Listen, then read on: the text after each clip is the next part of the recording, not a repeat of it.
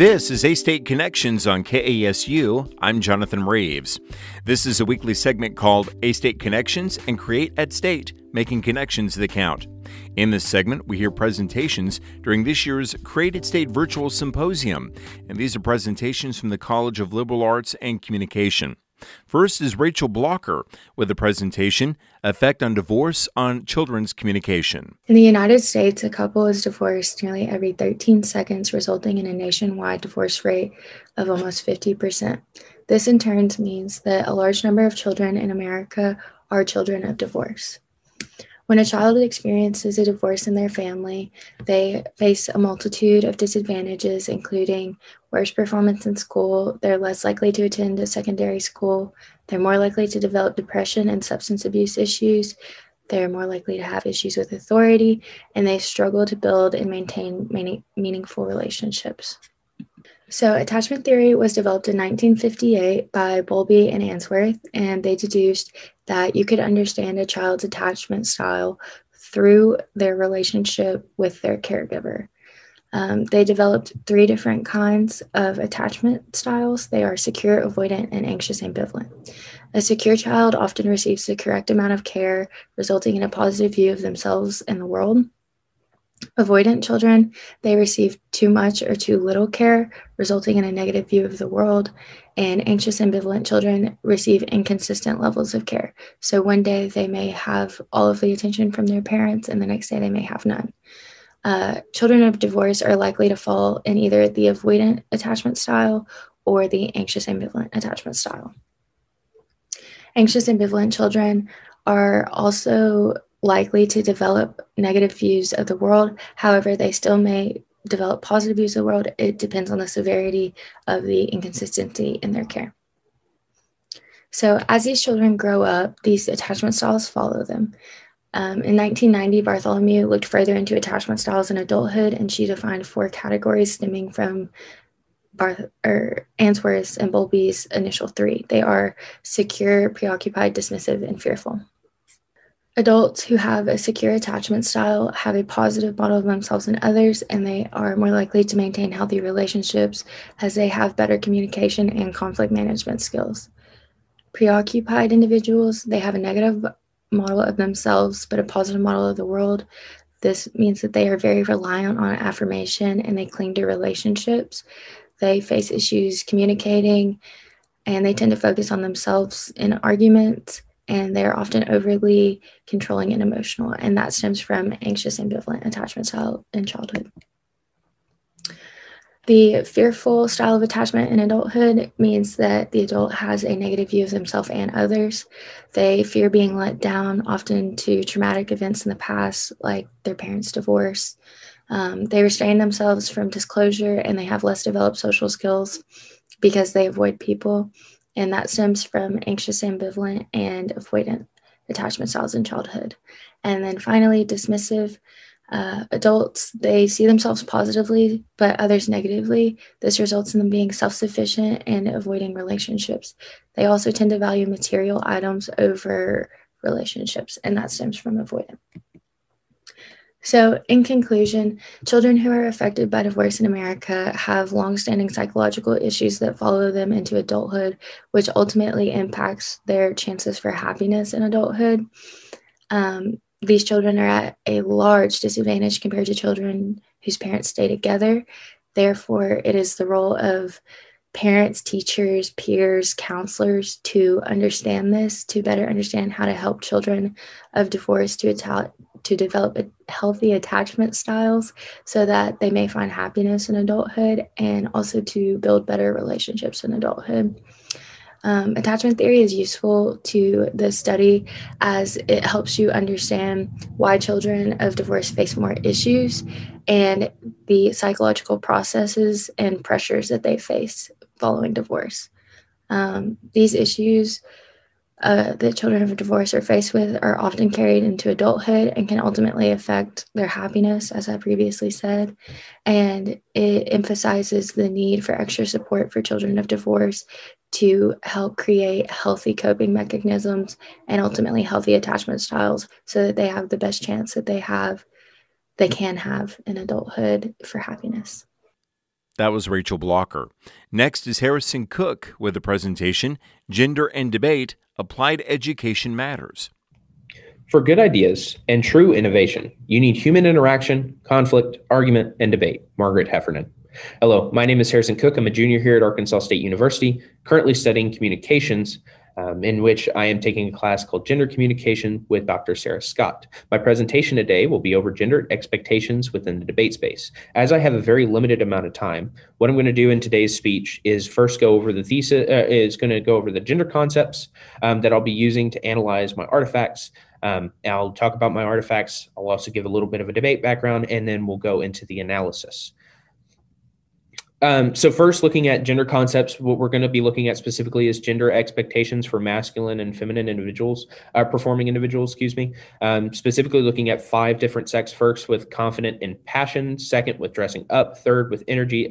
Uh, fourth, with aggressiveness and courteousness. And five, with tone of voice. Um, I'll get more into why those are all important here in just a moment. Um, one of the things that we also need to preface this with in debate, there is a hierarchical structure of power in which the judge is the say all be all. Now, with this means that judges can make their decision based on whatever they choose to, and if they have deeply entrenched gendered expectations, that can play a role either consciously or subconsciously into their decision making. Uh, what this project aims to do is explore um, those through the use of, anal- uh, of ballot analysis um, in which judges write their reason for decision and critiques for debaters uh, to better understand the issue. So I'm going to divide up my ballots into three different uh, three different levels. First, at the national level, where judges have the most training um, and have the most uh, critical understanding. Second is going to be regional, where this is slightly decreased. Judges may be college students, may be hires, may be other individuals who may not have that same level of professionality. And finally, at district, where it's just all hands on deck, we're trying to get as many judges as possible, which means there's not a lot of training that goes on and analyze the differences.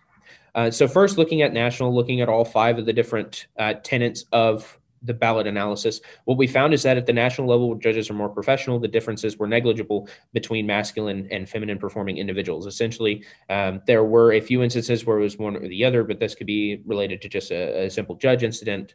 Um, but what we found is that there's not a huge amount of difference at the national level thus far.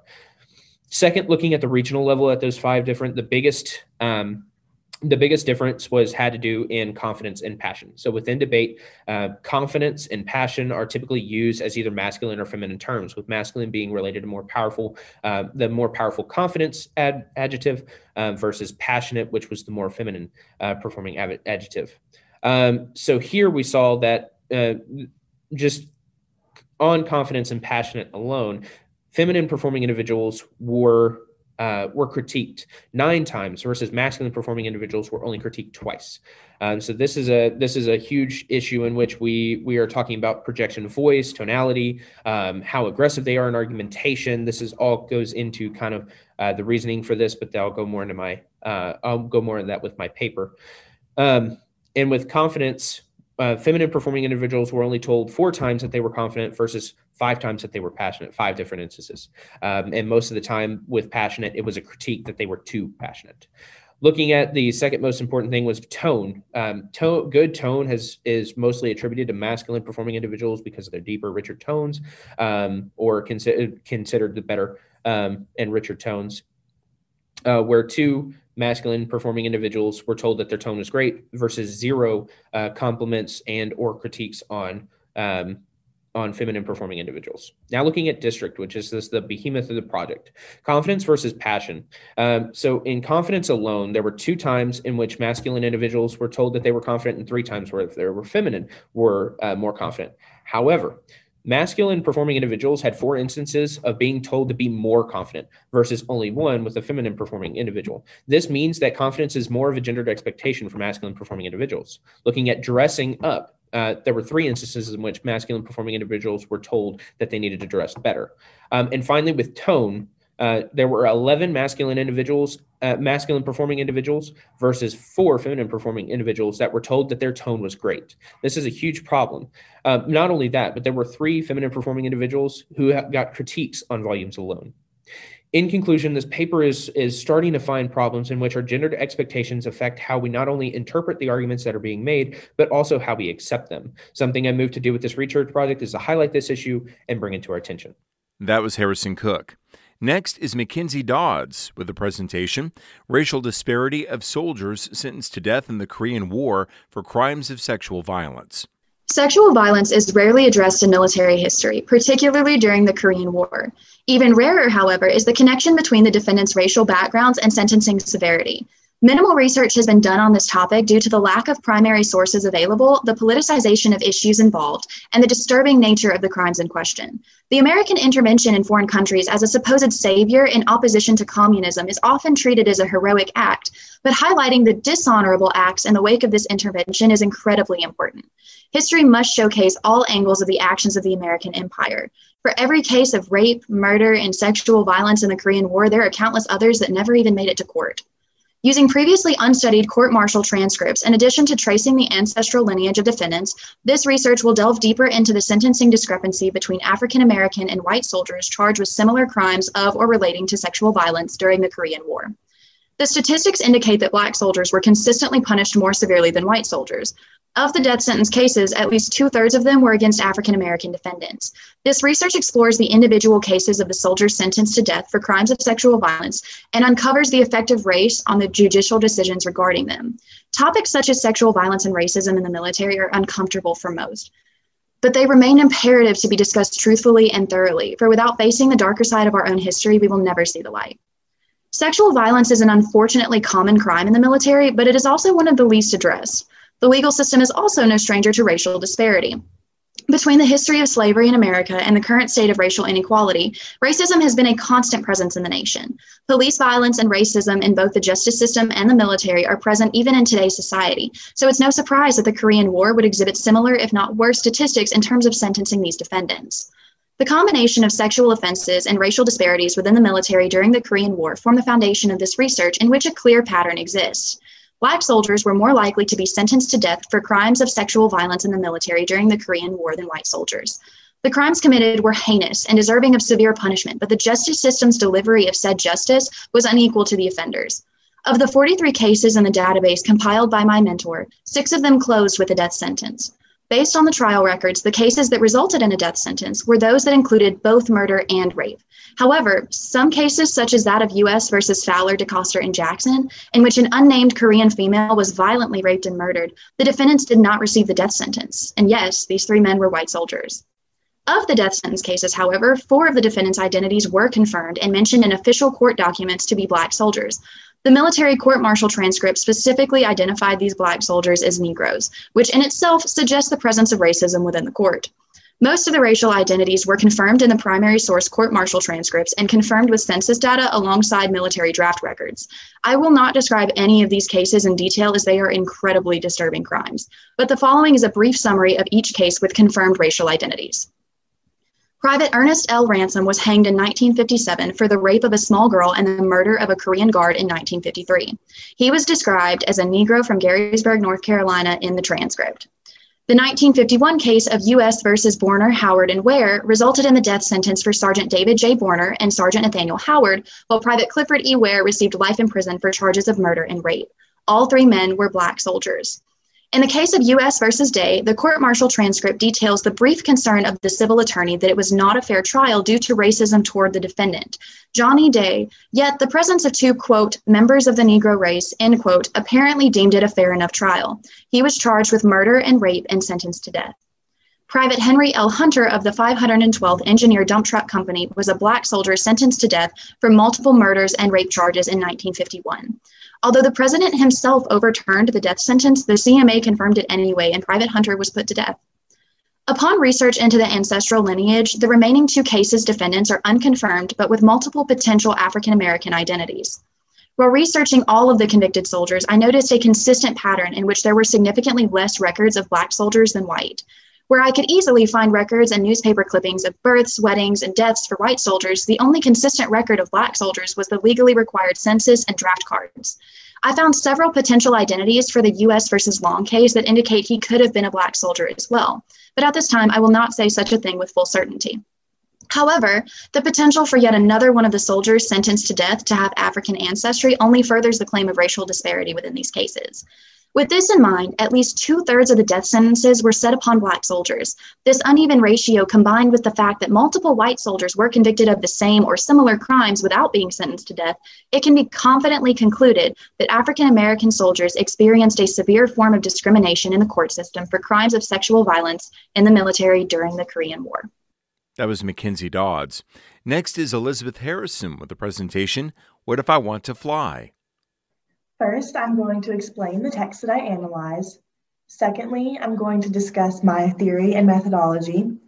Thirdly, my analysis. And finally, I will provide some final thoughts. Bridgerton is a hit Netflix series based on a series of novels. The show is set in the 1800s in England, a time of debutantes and extravagant balls. Eloise Bridgerton, a fictional member of a wealthy family, exhibits rebellious behavior and an unwillingness to participate in society's standards for her as a woman. I believe this media to be important for gender studies because it demonstrates the societal expectations for women during this time and how women began to break the norm, even in small ways. I textually analyze this media to provide a theory. The objectification and dehumanization of women, specifically in the 1800s, has created a strong foundation for the gender roles and expectations for women. The specific gender concept I will be focusing on for this presentation is objectification. Objectification can be defined as the degrading of a person to the status of an object. Throughout the series, Eloise Bridgerton pr protests the expectations of her and her sisters regarding marriage, motherhood, and education. In one conversation with a close friend, Eloise comments on an art display by saying it was quite dull because it, like all these paintings, was done by a man who sees women as a decorative object. Eloise makes a bold statement, statement in a public setting about the male perception of women and their role in society. In this time, women were expected to exist for their husbands and him alone. Young girls often spent their time in this show choosing fabrics for dresses and preparing to meet suitors for marriage. Young women in this show are taught from a young age how to, on how to act and appear in order to attract a husband. This objectifies women by diminishing their individual thoughts and desires and magnifying their usefulness for men. In another public conversation, Eloise expresses her frustration with her mother's obsession to raise her children for marriage and motherhood. She states, I shall have to stand by and watch dear mamma appear proud because some man should like to admire my sister's face and hair and fill her up with babies. The mindset that women were bred to marry and then produce heirs to continue the family line demonstrates the objectification of women during this time. Women's bodies were seen as factories for children rather than living, breathing humans with emotions and, and desires. Eloise's mother demonstrates the an urgency to marry off all of her daughters in order to ensure that they will be taken care of later on in life. I believe that this is due to the fact that women were not given the opportunity to provide for themselves, not necessarily that their mothers did not want them to do so. Along with being raised for marriage, women were not given the same opportunity for education as men were. Instead, women were taught household skills and etiquette. Eloise also exhibits a desire for more in life by saying, Having a nice face and a pleasant and pleasant hair is not an accomplishment. Do you know what is an accomplishment? Attending university. By societal standards, only allowing men to obtain college education and not women, women are forced to become dependent on men for survival. This practice only encouraged the objectification of women further by systematically excluding women from the educational scene and forcing them to marry. Women did not begin to obtain college degrees in England until almost 1900, proving that the objectification of women is long lasting. Restricting women to the role of wife and mother denies women the right to their own thoughts and desires. Eloise Bridgerton expresses her dissatisfaction with the expectations for her as a woman by asking the question why must our only options be to squawk and settle or, se- or never leave the nest? What if I want to fly? Unlike her friends and family, Eloise desires for, for more in her life than marriage and motherhood. Women during this time period really only had two options either to marry and have children or remain with their parents until you do so. Eloise sees more options for her future and expresses her want to explore them. She strongly protests the standards that her society has set in place for her by initiating rebellious conversations. While this may seem like a small act, the fight, for object- the fight against objectification had to start somewhere. In the Netflix series Bridgerton, Eloise Bridgerton re- rebels against societal norms for women in the fight against objectification. She inspires viewers to break norms and demonstrates the impact that this has on society.